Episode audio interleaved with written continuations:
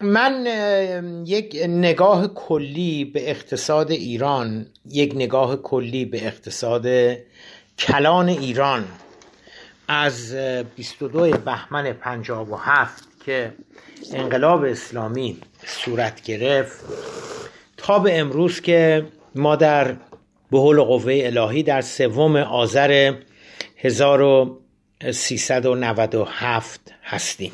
یعنی حالا یه چند هفته دیگه میشه چهل سال بعد از انقلاب.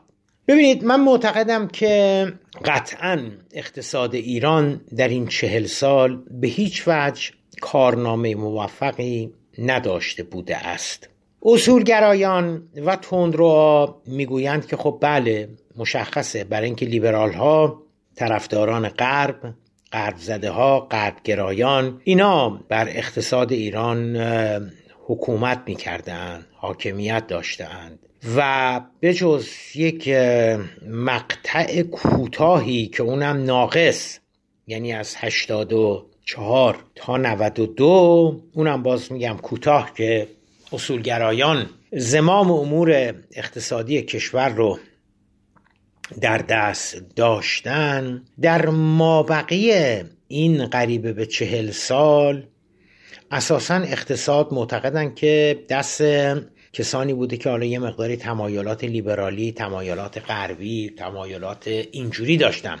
به دنبال الگوهای اقتصاد حالا یا چپگرایانه و سوسیالیستی بودن دوران آقای مهندس میرحسین موسوی در حالا بگیم مثلا دهه نخست انقلاب و یا اینکه به دنبال الگوهای به اقتصاد بانک جهانی و بازار آزاد و سرمایهداری و اینها بودند که بعد از جنگ در زمان مرحوم آیت الله هاشمی رفسنجانی هشت سال.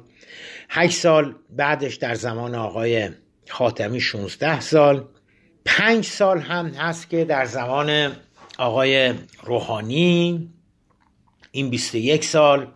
7 سال هم که حالا به شکل دیگری از غرب بود که سوسیالیستی بود و اینها. بنابراین معتقدن که در بخش خیلی کمی ما واقعا به دنبال اقتصاد اسلامی بودیم و اگر واقعا مسئولین جمهوری اسلامی ایران از 22 بهمن 57 به این سو اقتصاد رو باور کرده بودن اقتصاد اسلامی رو باور کرده بودن به دنبال خودکفایی بودن به دنبال فاصله گرفتن از وابستگی به نفت بودن. تولید داخل رو به اصطلاح تقویت کرده بودن اینها. متاسفانه نکردن. همیشه چشم مسئولین دولت ها به بیرون از ایران بوده. این پاسخی هستش که اصولگرایان میدن برای اینکه چرا کارنامه اقتصادی ایران ظرف چهل سال گذشته ناموفق بوده. اما پاسخ صادق زیبا کلام. پاسخ من این هستش که اولا صورت مسئله درسته و اقتصاد ایران ظرف چهل سال گذشته اگر نگوییم که منظما در حال افول بوده قدر مسلم این هستش که در حال صعود نبوده. حالا می‌تونیم به یه سری ارقام و آمار استناد بکنیم. می‌تونیم همینجوری به صورت مقایسه‌ای بگیم در سال 1357 که انقلاب ایران به وقوع پیوست بودند کشورهایی که کم و بیش از نظر وضعیت اقتصادیشون اگر عقبتر از ما نبودن اگر پایینتر از ما نبودن خیلی هم بالاتر از ما قرار نداشتن. مثل کشور ترکیه مثل کشور مالزی مثل سنگاپور مثل هند مثل برزیل مثل آرژانتین و خیلی کشورهای دیگر که چهل سال پیش اینها واقعا اقتصادشون در ردیف اقتصادهای جهانی نبود. و شاید در مقام مقایسه اقتصاد ایران از این کشورها عرض کردم یه سرگردنم شاید بالاتر میستید در 1340 ببخشید 1357 که انقلاب شد چهل سال پیش. اما واقعیت امر بر این هستش که ظرف چهل سال گذشته خیلی از کشورهایی که چهل سال پیش پایینتر از ایران بودند امروزه سالها بالاتر از ایران قرار گرفتند راه دور نریم. کشور ترکیه بغل دستمون. تقریبا از نظر جمعیت مثل ایران است. اما ظرف چهل سال گذشته کشور ترکیه موفقیت هایی که در زمینه اقتصادی به دست آورده البته بحران هایی رو پشت سر گذاشته. همین اخیرا چند ماه پیش که برای ما هم این بحران ارزی به وجود آمده بود می‌دونیم که برای آقای اردوغان هم برای ترکا هم کم و بیش هم این بحران به وجود آمد. لیرشون در مقابل دلار سقوط کرد. کم و بیش همون داستانی که برای ما در 96 و 97 اتفاق افتاد.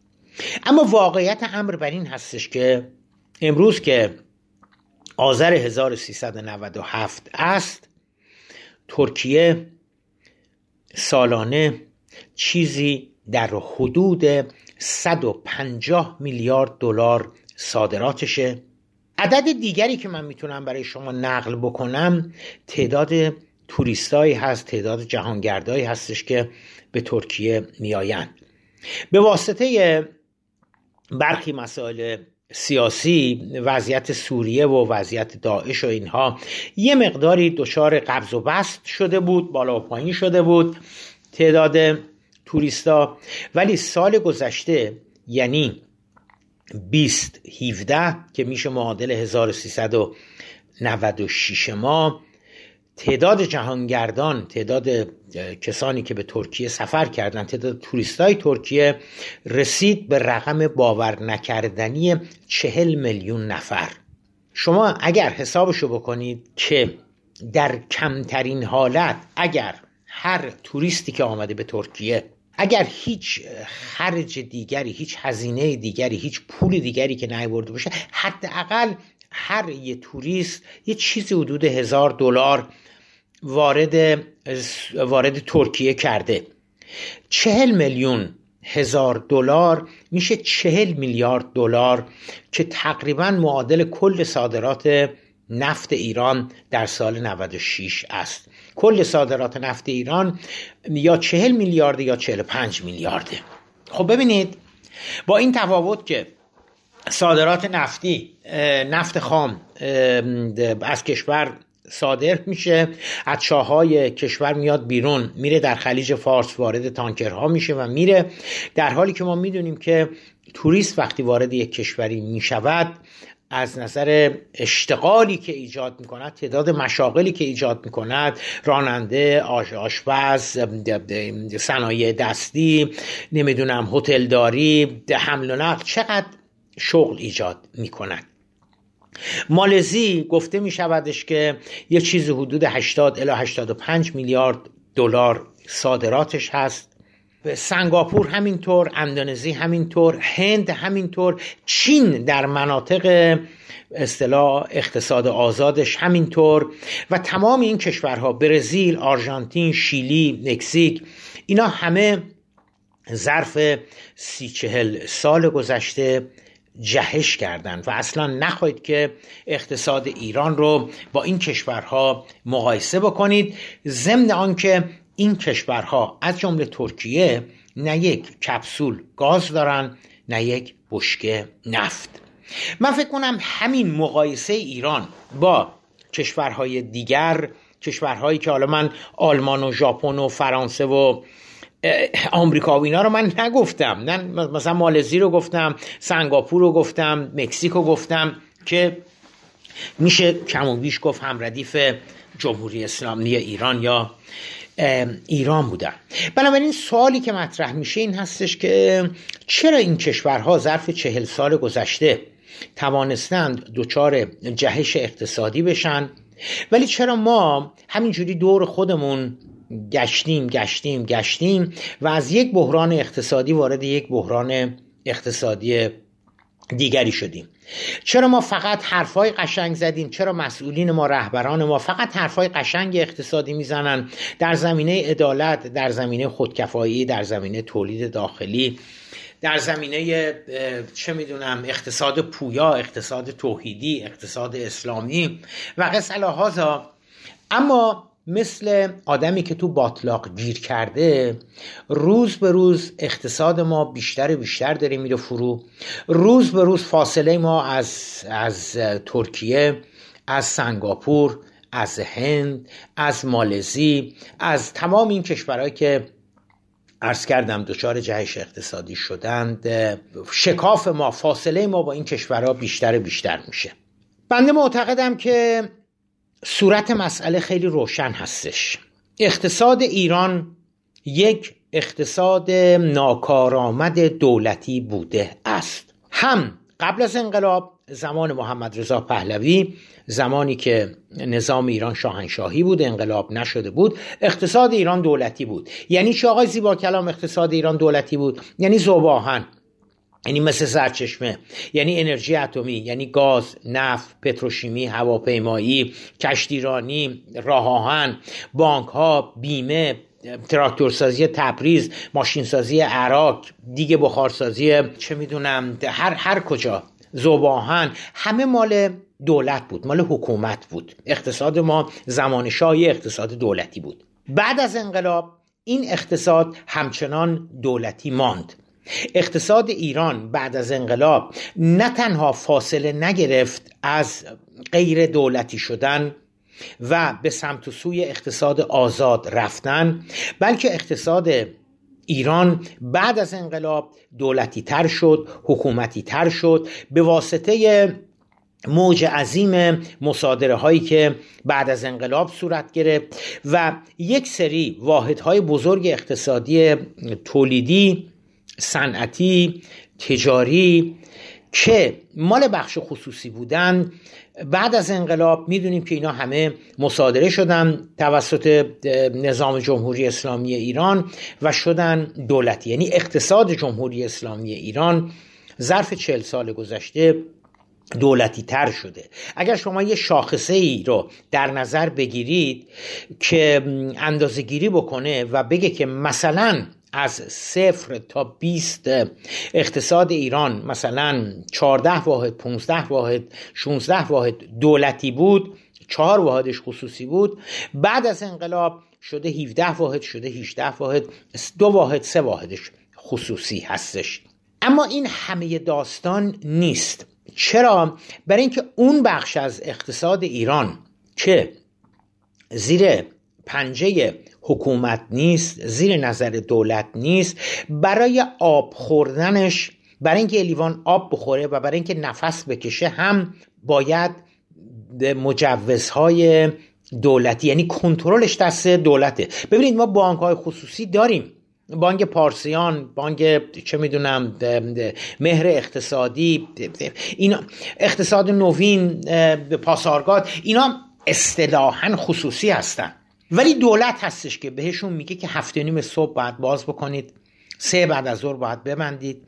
میزان بهرتون باید 17 درصد باشه یا 20 درصد باشه یا این مقدار باشه. هیئت مدیرتتون باید اینجوری انتخاب بشن مدیر عاملتون باید اینجوری انتخاب بشن. ببینید نفس کشیدنشون هم بستگی به مجوزهای دولت داره. نه تنها بانک ها و بیمه و و خیلی از واحد های اقتصادی ما بلکه تولیدی هم همینجوری هن. اونایی که تو کار صادراتن اونایی که تو کار وارداتن.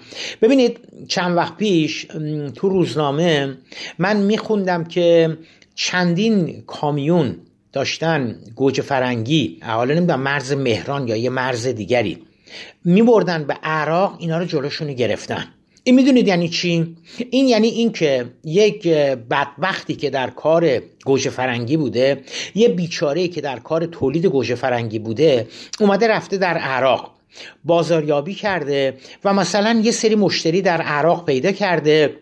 بنابراین آمده برای اینا گوجه فرنگی تولید کرده یا آمده از تو میدون خریده یا آمده از چه می‌دونم تولید کننده اینا رو خریده یا خودش تولید کرده.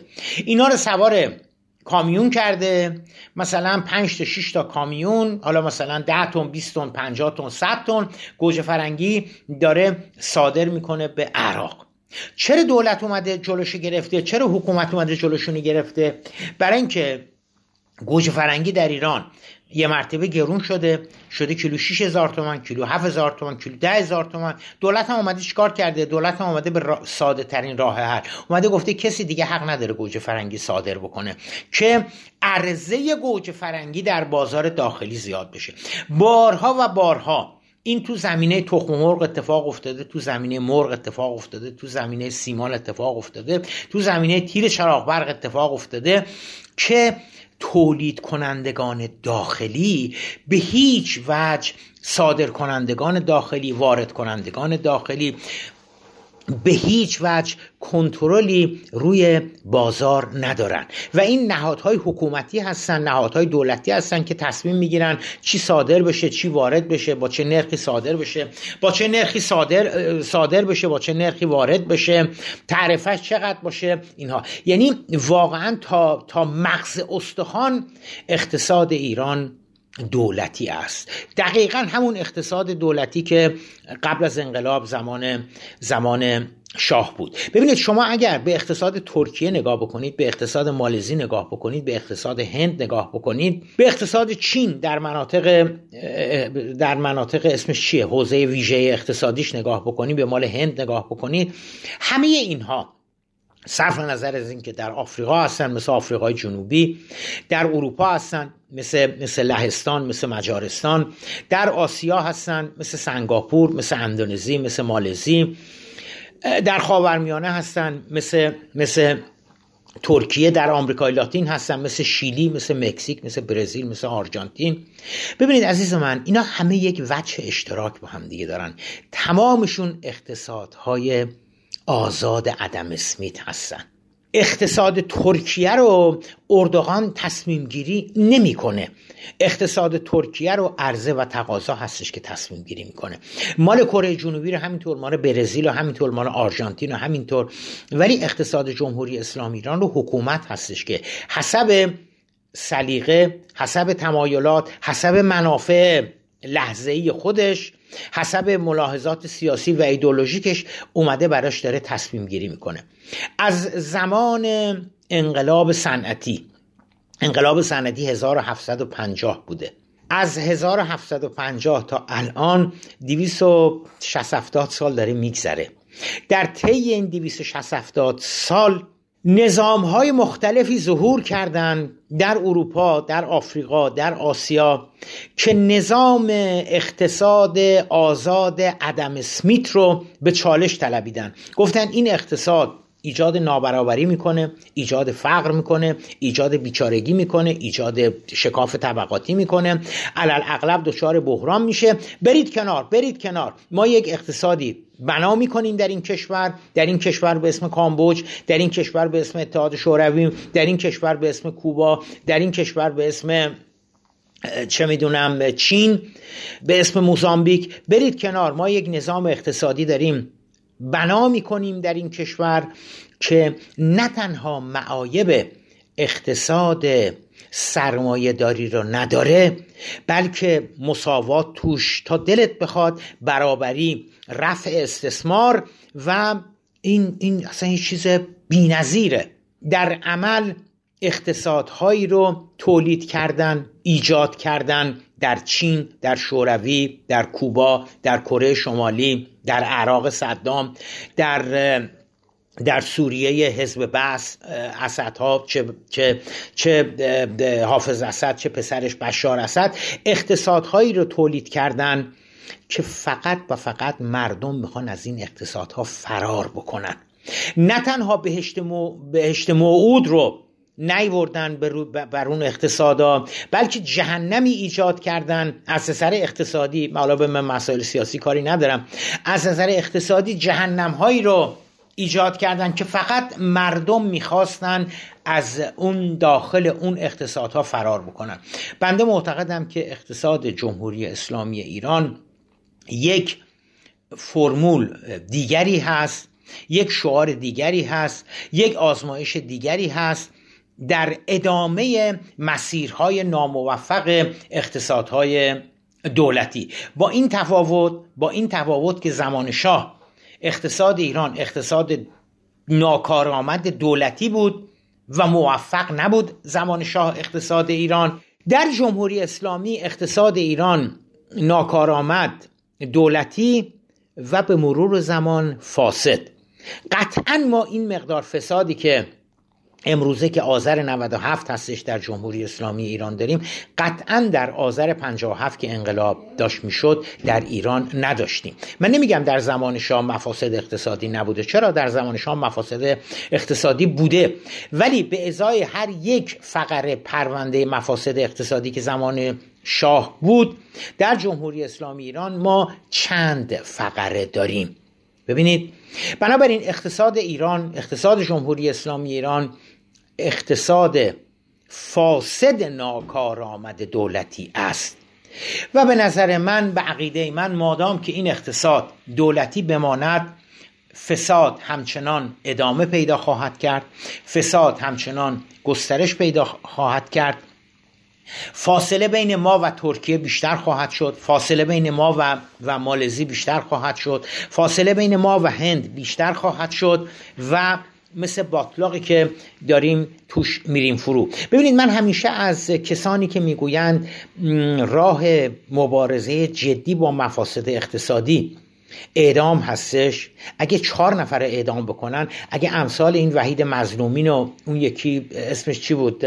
آقای نمی‌دونم اسمش آقای اسماعیلی بود محسنی بود چی بود؟ یا امیر منصور آریا. اگه اینها رو اعدام بکنید اگه اینها رو انقلابی اعدام بکنیم مفاسد جمع میشه. مشکل این هستش که قوه قضاییه باید محکمتر اعدام بکنه. بعد روزی که اینا رو می‌خوایم اعدام بکنیم تعطیل عمومی باشه مردم بیان ببینن که وحید مظلومین چجوری بالای دار آویزون کردن.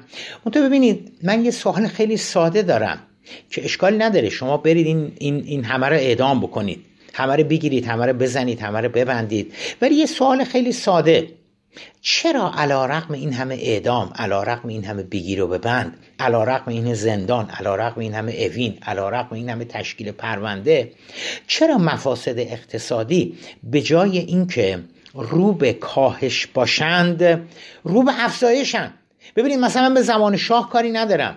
الان که آذر 97 آذر آذر 87 آذر 77 آذر 67 ببینید ما چند تا پرونده مفاسد اقتصادی داشتیم. ظرف ده سال گذشته ظرف 20 سال گذشته سی سال گذشته ما ما در ما در آذر آذر 67 ما چند تا پرونده اقتصادی داشتیم؟ امروز چند تا پرونده اقتصادی داریم.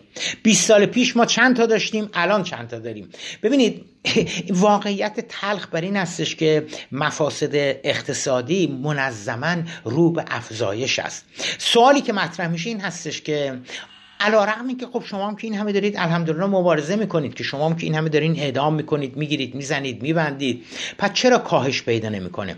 آیا در آب سازمان آب که مال کرجه مال این رودخونه است مال رودخونه جاج روده مال رودخونه کرجه مال زاینده روده مال سفید روده آیا در آب قنات ها و ها آیا در آبی که مردم ایران می نوشند چیزی هستش یه کروموزومی یه ژنی یه چیزی را که در مورد مفاسد باشه افزایش میده؟ آیا تو گندمی که تبدیل به نان میشه تبدیل به آرد میشه و ما ایرانیان می‌خوریم. چیزی هستش که ما رو دزد می‌کنه انقدر مفاسد در ایران زیاد می‌کنه. آیا در هوایی که ما در ایران استنشاق می‌کنیم عناصری هستش که باعث میشه انقدر ایرانی ها توشون مفاسد اقتصادی زیاد باشه؟ ببینید قطعا نه در آب ما. نه در هوای ما نه در گندم ما در هیچ چیز ما چیز خاصی وجود نداره. پس چرا انقدر مفاسد اقتصادی تو جامعه ما زیادتر از جوامع دیگر هستش؟ با توجه به اینکه این همه تعالیم مذهبی هم داریم با توجه به اینکه یه نفر اگه می‌خواد آبدارچی هم بشه از 60 شو باید استعلام بشه گزینش نمی‌دونم وزارت اطلاعات حراست حفاظت حفاظت اطلاعات حراست اطلاعات مال سپاه غیره اینها. آیا در هند آیا در ترکیه آیا در فیلیپین آیا در سنگاپور آیا در مالزی هم یه مدیر کل وقتی می‌خواد منصوب بشه اینقدر استعلام میشه. چرا علا رقم که این همه استعلام میشه؟ از نهادهای امنیتی بازم اینقدر دوز اینا از آب در میاد. این, این سوال اول. سوال دوم. سوال دوم. آیا در مالزی آیا در هند آیا در ترکیه اینقدر نهادهای نظارتی وجود داره؟ شما فقط بشمارید ببینید ما چقدر نهادهای نظارتی حفاظتی حراستی بازرسی داریم. ریاست جمهوری چقدر داره؟ تو قوه قضاییه چقدر داره؟ نهادهای امنیتی چقدر دارن؟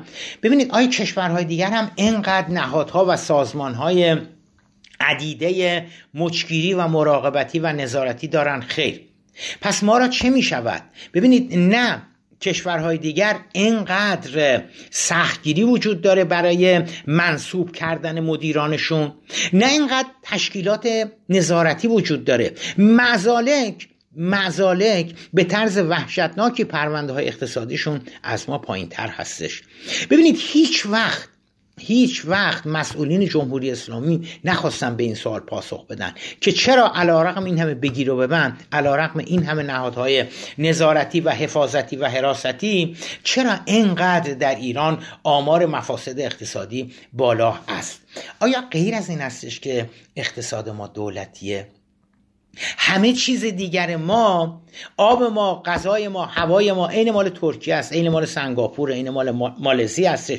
ولی ساختار اقتصادیمون هستش. ببینید شما از این ور خیابون که می‌خواید برید اون ور خیابون از نظر اقتصادی فقط بشمونید ببینید چند تا سازمان دولتی باید به شما مجوز بدن. چند تا سازمان دولتی باید گواهی بدن. چند تا سازمان دولتی خب ببینید چقدر شما می‌خواید آدم متدین بیارید؟ انقدر شما سازمان های دولتیتون زیاد است که هر چقدر آدم متدین بیارید باز کافیه یه جایی که بلنگه و اون نظام رو اون, اون, اون سیستم رو.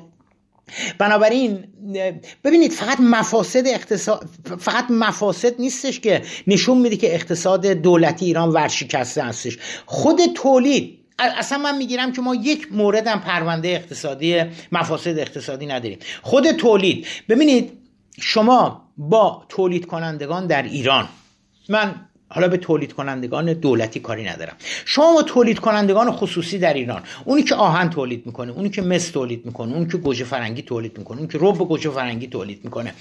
ازشون بپرسید که آیا شما آیا گوجه فرنگی آیا رب گوجه فرنگی شما آیا فلان صندلی شما؟ آیا فلان میز شما؟ آیا فلان شمش شما؟ آیا قابل رقابت با مال ترک هست؟ ببینید علل اغلب علل اغلب تولیدات ساخت ایران در بازارهای خارج از ایران قابل رقابت با همتای ترکش همتای مالزیش همتای چینیش و غیره نیستن. چرا نیستن؟ برای اینکه تولید در ایران گرانتر تمام می شود تا در ترکیه. اصلا آدم شاخ در میاره. چرا؟ چون هم هم قیمت سوخت در ایران خیلی خیلی ارزون تر از ترکیه هست. هم دستمزد کارگر در ایران خیلی پایین تر از ترکیه هست. مزالک کالایی که در ایران تولید میشه از مال ترکیه. گرونتر هستش. بسیاری از کالاهایی که در ایران دارن تولید میشن از مال مشابه ترک و غیر ترکشون در که به اصطلاح در بازارهای بین المللی گرونتر هستن.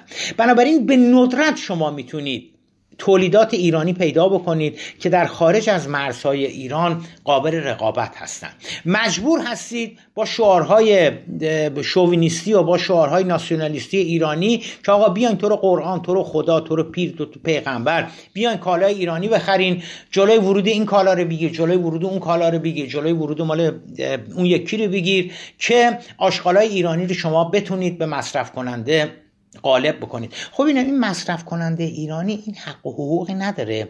چرا مصرف کننده ایرانی باید پراید سوارشه پیکان سوارشه این آشغالای ایرانی رو سوارشه با این همه آمار تلفات بالا.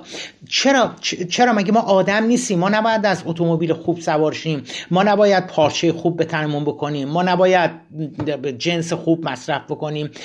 چرا شما ما رو مجبور می‌کنید که از از کالای جنس نامرغوب ایرانی بیایم استفاده بکنیم. تا کی؟ ببینید ایران خودرو ایران ناسیونال پیکان.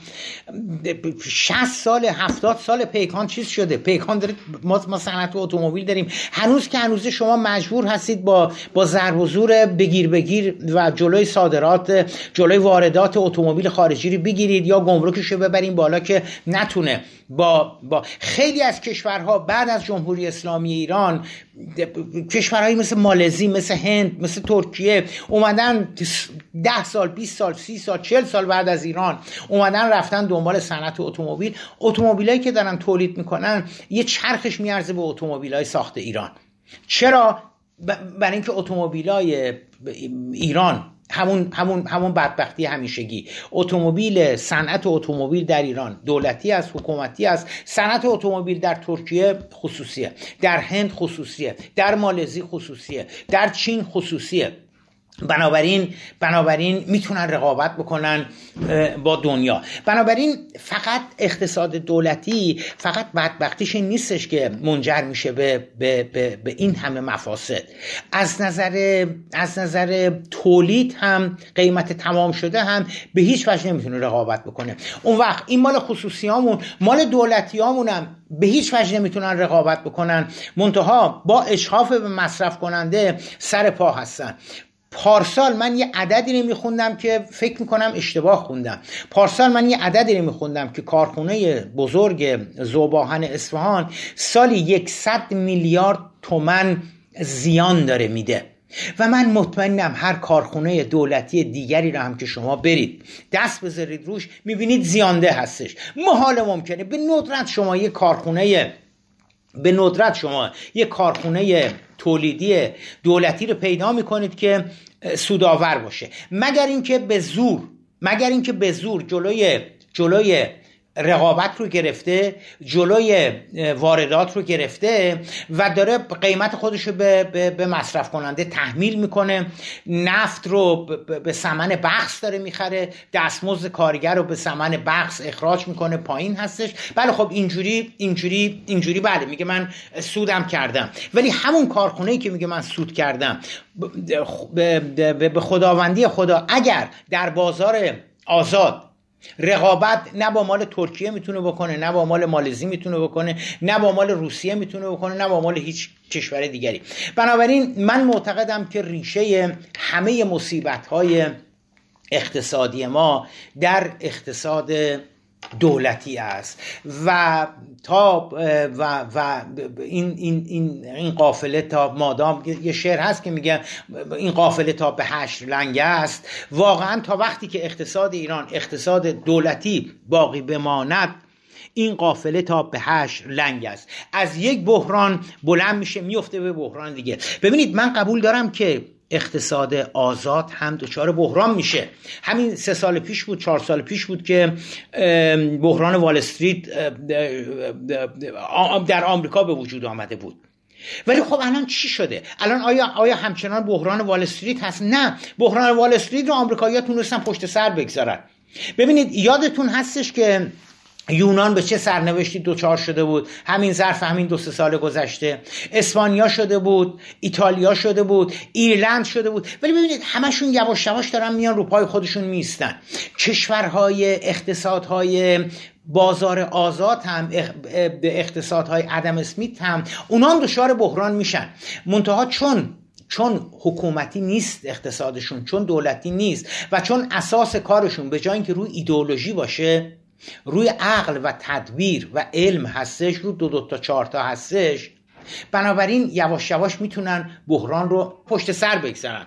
ما وقتی دچار بحران میشیم چیکار می‌کنیم؟ ما میریزیم آدما رو می‌گیریم میریزیم ارزخر و ارز فروش و دلال همه رو می‌گیریم اعدام می‌کنیم. و اعلام حکومت نظامی می‌کنیم تو چهارراه استانبول. ببینید با زور ما می‌خوایم. با منطق با, با تعقل نمی‌خوایم مسئله رو حل بکنیم. اون وقت از یه بحران دچار بحران دیگر میشیم. شما یه آمار بگیرید ببینید ظرف سی سال گذشته ظرف چل سال گذشته چقدر چند بار ما دچار بگیر بگیر ارزی شدیم که ارزخرا و ارز فروشا باید فرار کنن. چهار استانبول اعلام حکومت نظامی شده و صحبت جمشید بسم الله شده و بعدش صحبت آقای وحید مظلومی شده و و غیره.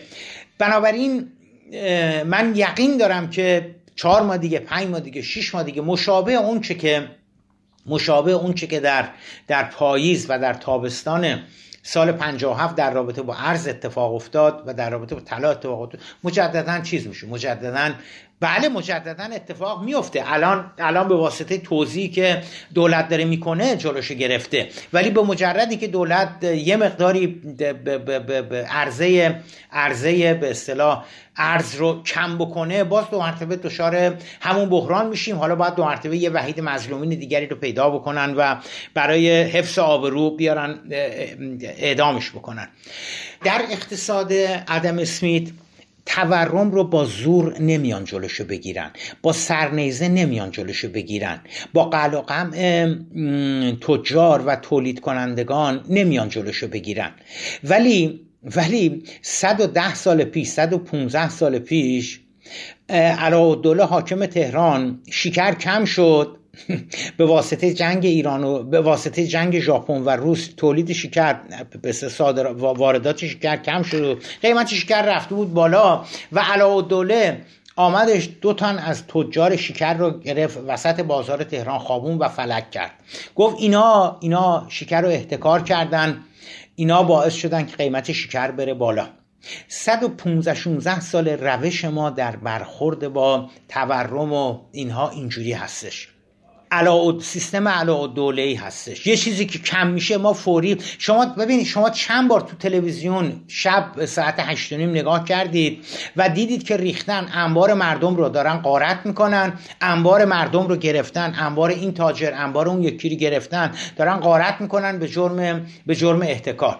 شما یه بار دیدید این اتفاق تو هند بیفته؟ یه بار دیدید این اتفاق تو ژاپن بیفته؟ یه بار دیدید این اتفاق تو ترکیه بیفته؟ نمیفته چرا؟ برای اینکه اقتصاد رو شما با سرنیزه نمی‌تونی اداره بکنی. منتها چل سال مسئولین جمهوری اسلامی ایران می‌خوان اقتصاد با سرنیزه اداره بکنن و حاصل شده عرض کردم از یه بحران در آمدن و به یک بحران دیگر افتادن.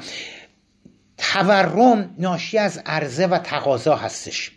وقتی پول وقتی پول حجم نقدینگی در بازار زیاد میشه پول زیادی هست که دنبال کالاها شروع می‌کنه به حرکت کردن. چون تولید کالا کم و بیش ثابت هستش دیگه. شما یه مرتبه نمی‌تونید که تولید صندلی در ایران رو مثلا دو برابر بکنید سه برابر بکنید.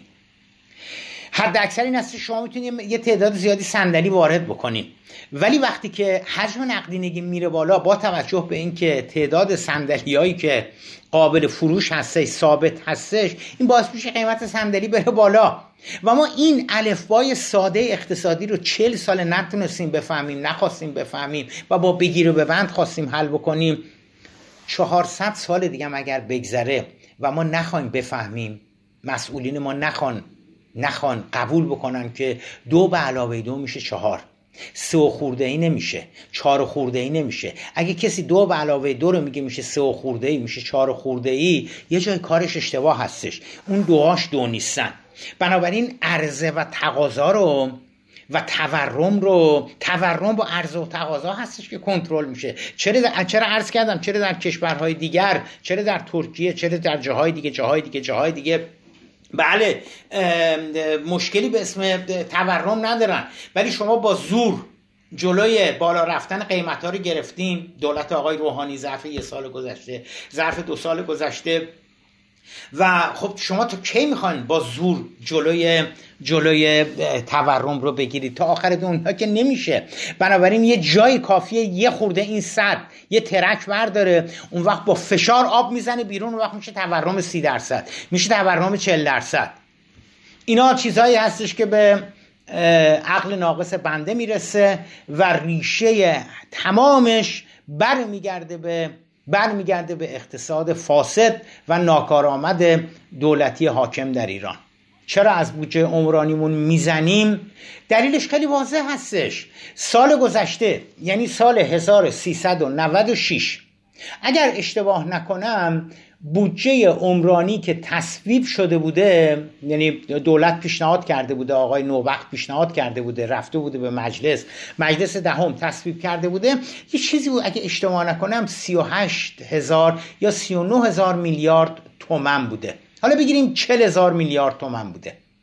40 هزار میلیارد تومن سال 96 کل بودجه بودجه عمرانی کل کشور بوده. برای سال 96 باز امیدوارم من اشتباه بکنم ولی تا اونجا که من می‌دونم کمتر از 20 هزار میلیارد تومنش بیشتر تأمین نشده. ما بقیش نبوده. یعنی پیمانکارایی بودن که از دولت طلبکارن.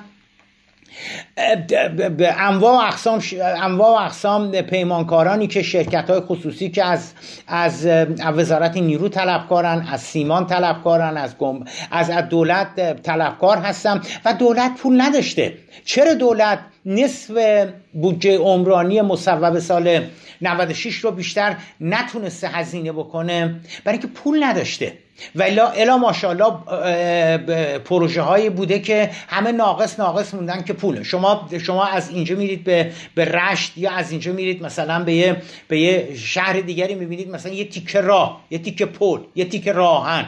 معلومه که اینو تا یه جایی کشیدن بعد دیگه رها شده. کسی کار نمی‌کنه. چرا؟ برای اینکه اگه شما برید می‌بینید که اون پیمانکاره کلی بله بله اون پیمانکاره کلی از وزارت راه طلبکار هستش. کلی از چه می‌دونم سازمان برنامه طلبکار هستش کلی از نمی‌دونم سازمان تامین اجتماعی طلبکار هستش. خیلی از دواخونه ها خیلی از داروخانه ها از سازمان تامین اجتماعی طلبکار هستن. خیلی از کسانی که اکسری می‌کنن اسکن می‌کنن اینا کلی از دولت طلبکار هستن. خب ببینید وقتی که دولت با کسری درآمد مواجه میشه از کجا میاد می‌زنه؟ از بودجه عمرانی میاد می‌زنه. برای اینکه نمی‌تونه نمی‌تونه که بیاد از بودجه اساتید دانشگاه تهران بزنه. نمی‌تونه بیاد از بودجه حقوق کارمندای چه می‌دونم ایران ناسیونال بزنه. نمی‌تونه بیاد از حقوق نمی‌تونه که حقوق معلم رو نده که نمی‌تونه که حقوق کارگرا رو نده که اگه این کار بشه اون وقت داستان نیشکر هفت اتفاق میفته فولاد اهواز اتفاق میفته با این تفاوت که حالا اینا میگن بخش خصوصی هستیم. میگیم مثلا مدیر عاملشون دوز بوده هیز بوده فرار کرده. ولی ولی دیگه کارخونه که مال دولته مگه دولت می‌تونه حقوقشون رو نده؟ بنابراین حقوقشون رو میده منتها میاد چیکار می‌کنه؟ میاد از اون مقداری که برای توسعه این واحد این کارخونه بوده مثلا باید چه می‌دونم سوختشو مثلا از از چه می‌دونم از گازوئیل تبدیل به گاز می‌کردن یا یه کار دیگری می‌کردن اونا رو همه رو میان می‌زنن. یعنی اون 20 هزار میلیارد تومن اومده خرج هزینه های جاری شده. این این این این یه واقعیتی هستش که مثل که مثلا یه پدر مادری بگن آقا ما درآمدمون مثلا مایی چه می‌دونم 5 میلیون تومن هستش 10 درصدش که 500 هزار تومنی می‌خوایم اینو بزنیم برای تعلیم و تربیت بچه هامون ولی وقتی اجاره نمی‌تونن بدن وقتی گوش نمی‌تونن بخرن وقتی نمی‌دونم هزار اتفاق دیگه میفته میان از کجا می‌زنن؟ میان از بودجه تعلیم و تربیت بچه هاشون می‌زنن. این واقعیت تلخ میاد از راه هم می‌زنه میاد از, از, از خیلی از پروژه های عمرانی می‌زنه و اینو می‌ذاره روی روی بودجه جاری که بتونه حقوق بده بتونه خرج یومیه شد دولت بتونه سرشو بالا نگه داره. من یک چیز رو قبول دارم. من معتقدم که من سوء مدیریت رو به اون معنا قبول ندارم. ببینید الان الان خیلی ها میگن که دولت آقای روحانی تیم اقتصادیشو باید عوض کنه. مشکل در تیم اقتصادی آقای روحانی هستش. ولی ببینید تمام این افرادی که میگن مشکل در تیم اقتصادی خب آقای کرباسیان عوض شد وزیر اقتصادی. آقای سیف رئیس بانک مرکزی رفت. آقای ربیعی وزیر نمی‌دونم کار رفت. آقای آخوندی وزیر نمی‌دونم فلان رفت. آقای مال صنعت وزارت صنعت رفت. ولی ببینید چیزی عوض نشده. تورم همچنان داره میره بالا. و اگر ارز رو دولت تونسته کنترل بکنه من شما می‌دونیم که این کنترل قلابیه. من شما می‌دونیم که این به خاطر توضیح به اصطلاح ارزی هستش که دولت داره انجام میده. اگر دولت جلوی ارز رو بگیره امروز اگر دولت جلوی توزیع ارز رو بگیره فردا قیمت ارز میره بالای 20 هزار تومن. بنابراین بنابراین وقت وقتی وقتی این داره به رأی این اتفاق میفته وقتی من دارم می‌بینم که تولید تولید در ایران تولید در ایران گرونتر از تولید در ترکیه هست حالا افغانستان و پاکستان اینا رو بذاریم کنار. ما نمی‌تونیم از نظر از نظر از نظر رقابت از نظر قیمت تمام شده ما با خیلی از کشورهای دیگر نمی‌تونیم رقابت بکنیم چون قیمت تمام شده اینا ارزون تر هستش. ما بسیاری از بازار خودمون رو تو عراق داریم از دست میدیم سیمانمون رو داریم از دست میدیم گچمون رو داریم از دست میدیم پنیرمون رو داریم از دست میدیم. برای اینکه ترک ها دارن با قیمت خیلی بهتری و کیفیت بالاتری دارن جنس صادر می‌کنن.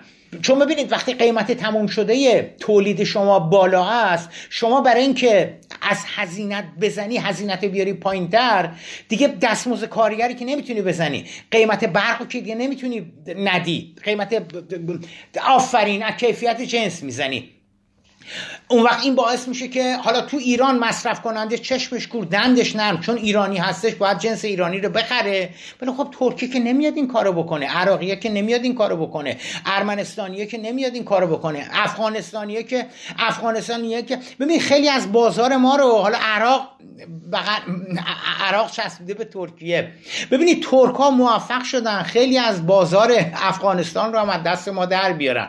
افغانستان بغل گوش ما هستش. چرا واسه اینکه تولیدات مال ترک کاملا قابل رقابت هستش با مال ایران. ببینید وقتی من دارم این بدیهیات رو در رابطه با اقتصاد می‌بینم اون وقت من بیام بگم که بله اگر آقای نوبخت رو آقای روحانی عوض بکنن و جاش آقای صادق زیبا کلام رو بگذارن جاش آقای نیلی رو بذارن جاش آقای کرباسچی رو بذارن جاش آقای احمدی نژاد رو بذارن اینجا گلستان میشه. نه عزیز من نه نه ما مشکلاتمون ساختاری هستش. اینکه حالا این وزیر کیه اون وزیر کیه؟ ببینید این همه دولت اومده رفته این همه وزیر اومده رفته ظرف چهل سال گذشته. ما ما منظما این مشکلات رو داشتیم. شما یک مقطعی رو به من نشون بدید که ظرف پنج سال از 22 بهمن 57 که انقلاب شده تا به امروز. شما یه مقطع پنج ساله به من نشون بدید یه مقطع 8 ساله به من نشون بدید یه مقطع 10 ساله به من نشون بدید که بگیم که آقا قیمت ارز بالا نرفت قیمت مسکن بالا نرفت تورم مثلا مهار شده بود. جنس ایران تو این ده سال یواش یواش می‌تونسته می‌تونسته بیرون از مرزها با مال ترکیه و با مال پاکستان و با مال نمی‌دونم افغانستان اینا رقابت بکنه. هیچ مقطعی نبوده. در حالی که خب دولت های مختلف بودن نمی‌دونم جناح راست بوده جناح چپ بوده. غیره بودن. ولی ولی چرا چیزی عوض نشده؟ اون روند افول چرا تغییر پیدا نکرده؟ برای اینکه عرض کردم مشکلات ساختاری هستش. من معتقدم من اینو بارها و بارها گفتم. جای آقای شریعت مداری جای آقای دکتر محمد باقر نوبخت جای آقای نهاوندیان جای آقای چه می‌دونم مرتضا وایزی جای آقای سیف جای, جای اینها شما اگر کینز ادم اسمیت میکارتور هم می هیچ چیز عوض نمی‌شد چون مشکلات ساختاری هستش. مردم حق دارن برای گرانی اعتراض بکنن مردم حق دارن واسه رکود اعتراض بکنن. ولی ببینید عرض کردم این, این ببینید همین همین داستان هفتپه همین داستان هفت تپه. خب ببینید بله کارگرا کاملا حق دارن که اعتراض بکنن 5 ماه 6 ماه 7 ماه حقوق نگرفتن. صادق زیبا کلام اگه یه ماه حقوق نگیره دو روز حقوقش دیر بشه به خودش آتیش می‌زنه جلو دانشگاه. چه برسه 5 ماه 6 ماه 7 ماه؟ من کاملا بهشون حق میدم. ولی ببینید نکته اساسی این هستش که هفت تپه زمانی که قبل از این هم که واگذار بشه زیانده بوده. یک یک واحد تولیدی دولتی بوده زیانده بوده. پس چرا اینا آمدن؟ این واحد زیانده رو خریدن. واسه اینکه ماشینالاتش رو بفروشن زمینش رو بفروشن. نمی‌دونم. کارخونهش واسه این چیزاشو یواش یواش بفروشن و واسه اینا آمدن چیز کردن. و الا همه می‌دونستن که کارخونه هفت تپه. عرض کردم مثل که الان صادق زیبا کلام بره زوباهن اصفهان رو بخره. عرض کردم خدمتتون زوباهن اصفهان سالانه 100 میلیارد تومن بدهی داره میده. زیانده زیانده هستش. اگر یه کسی بیاد بره این زوباهن رو بخره خب معلومه واسه چی داره می‌خره. واسه اینکه زمیناشو بفروشه واسه اینکه کالایی که تو انبار هستش واسه اینکه ماشینالاتشو بفروشه. واسه اینا هستش. و الا هیچ آدمی نمیاد بره کارخونه زواهن اصفهان رو مثلا چه می‌دونم هزار میلیارد تومن کمتر یا بیشتر بیاد بره خریداری بکنه. یکی از مشکلات بنیادی ما حجم بالای نقدینگی هستش و باز دستوری اومدن نرخ نرخ بهره رو آوردن پایین. گفتن نه نه نه نمیشه بانک ها باید نرخ بهرهشون برسه به 15 درصد نرخ بهرهشون برسه به 14 درصد. حق ندارن دیگه بیشتر از 14 درصد 15 درصد نرخ بهرهشون باشه. برای آدما صرف نمی‌کنه دیگه. پول بیارن بزنن تو بانک و سودشو بگیرن. اومدن پولشون از بانک کشیدن بیرون چون می‌بینن که این پولشون اگر توی بانک نگه دارن این 100 تومنش با 15 تومن 15 درصدی که بانک میده آخر سال شده 115 تومن. ولی صادق زیبا کلام اگه با 100 تومنش اول سال 97 می‌تونست 100 تا مداد بخره آخر سال 97 60 تا 70 تا مداد بیشتر نمی‌تونه بخره. یعنی اون 15 تومنی هم که بهش دادن دو سه تا 4 5 تا مداد بیشتر نمیشه. یعنی پول من در حقیقت اومده پایین. بنابراین صادق زیبا کلام نمیاد دیگه پولشو تو بانک نگه داره. صادق زیبا کلام میره چیکار می‌کنه؟ میره مداد می‌خره. میره سکه می‌خره. میره طلا می‌خره. میره ارز می‌خره. میره تو گرجستان خونه می‌خره. میره تو ترکیه خونه می‌خره. میره هر کجا که شد پولشو سرمایه گذاری بکنه. که ارزش پولش نیاد پایین. وقت شما می‌گیرین صادق زیبا کلام رو می‌خواین اعدامش بکنین بگین مفسد فل ارز افساد فل ارز کرده و قص هازا مگه مگه مگه حجم بالای دارایی مگه حجم بالای نقدینگی رو تو کشورهای دیگه بعد ببینیم ادم اسمیت چجوری کنترل می‌کنه ما هم مثل اون بیایم کنترل بکنیم. اینکه آقای رئیس جمهور آقای روحانی به بانک ها تکلیف کردن خواهش کردن تمنا کردن دستور دادن حکم حکومتی صادر کردن که بانک ها باید تامین اعتبار بکنن واسه سرمایه گذاری سرمایه گذاری در جمهوری اسلامی ایران صورت نمی‌گیرد. چرا؟ واسه اینکه این اون وقت یکی دیگه از اون مشکلات زیربنایی هستش که ما در جمهوری اسلامی ایران داریم که اون هم فقدان حاکمیت قانون هست. ببینید من به هیچ وجه مطمئن نیستم که حکومت اگر بخواد قوه قضاییه اگه اراده بکنه می‌تونه بیاد خونه رو بگیره مصادره کنه زمین رو بگیره مصادره بکنه ماشین منو بگیره مصادره بکنه حساب بانکی منو بگیره ببنده. یه مردم پول دادن به صادق زیبا کلام که صادق زیبا کلام ای بیا اینو برای زلزله زده ها برای دهکده امید. حکومت اومده اینو حکومت اینو اومده چیز کرده جلوشو گرفته و یعنی حکومت در جمهوری اسلامی ایران قوه قضاییه در جمهوری اسلامی ایران به تنها چیزی که پایبند نیست قانونه. هر کاری که قوه قضایی خودش اراده بکنه اون میشه قانون.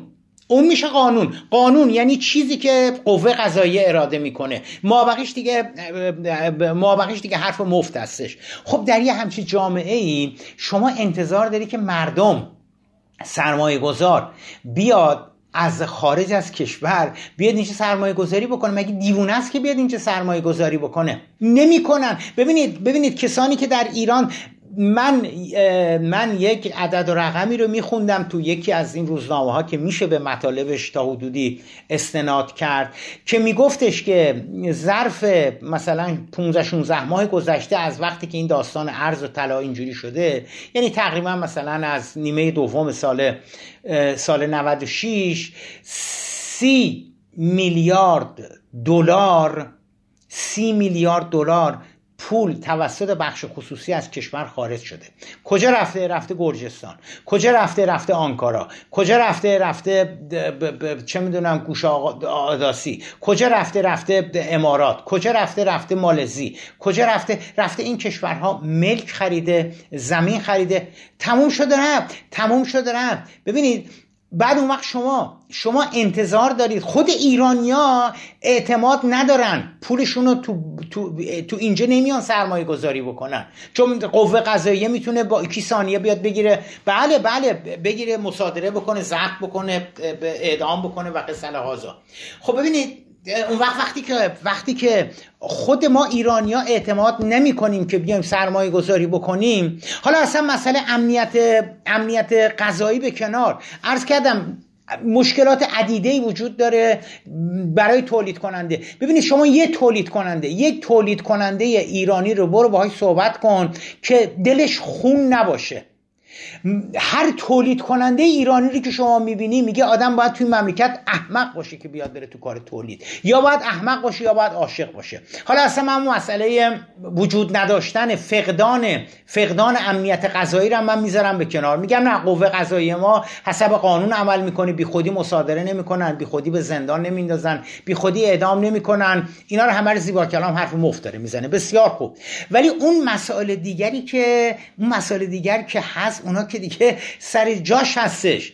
شما با یک تولید کننده ایرانی تو پوشاکه. تو گندمه تو جوه تو ماشینالات تو پلاستیکه. تو هر چیزی که صحبت بکنی واقعا دلش خونه. از دست سیاست های سیاست های کلی نظام در رابطه با تولید. اون وقت تو این شرایط شما من میگی که آقای روحانی گفتن که بانک ها باید سرمایه گذاری بکنن بانک ها باید تشویق بکنن.